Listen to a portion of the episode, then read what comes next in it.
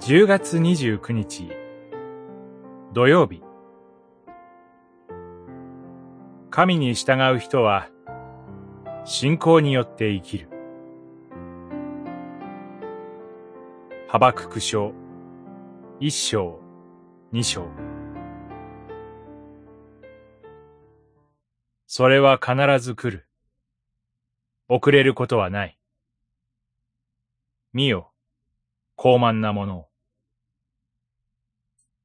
彼の心は正しくありえない。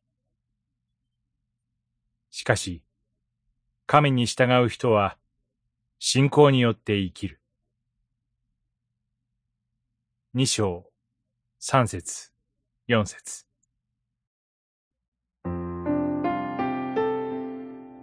ハバククは、南ユダ王国の末期の時代に使わされた預言者です。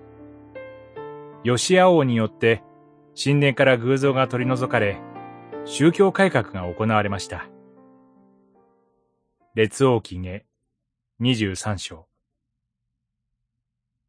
けれども、ユダ王国の罪と腐敗は甚だしく、主の激しい怒りの炎は収まりません。列王記下23章26節ハバククは、主よ。私が助けを求めて叫んでいるのに、いつまであなたは聞いてくださらないのかと嘆きます。主なる神が、イスラエルを覆う暴虐と不法を見過ごしにしておられるのではないかと訴えるのです。主の答えは、大いに驚くがよい。見よ。私はカルデア人を起こす。というものでした。カルデア人。すなわち、バビロンを用いて、ユダ王国に神の裁きがもたらされます。バビロン保守の苦難が与えられるというのです。カルデア人は、冷酷で凶暴なことで知られていました。納得できないハバククに主は告げられます。しかし、神に従う人は信仰によって生きる。ローマ書に引用され、ルターの宗教改革の原動力となった御言葉です。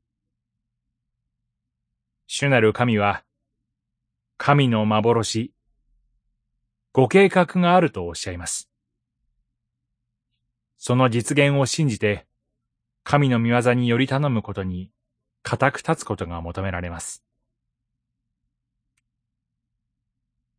神の民はいつの時代も、苦難の中で信仰によって生きる民なのです。祈り。神のご計画の実現を待ち望む信仰の確信を豊かにお与えください。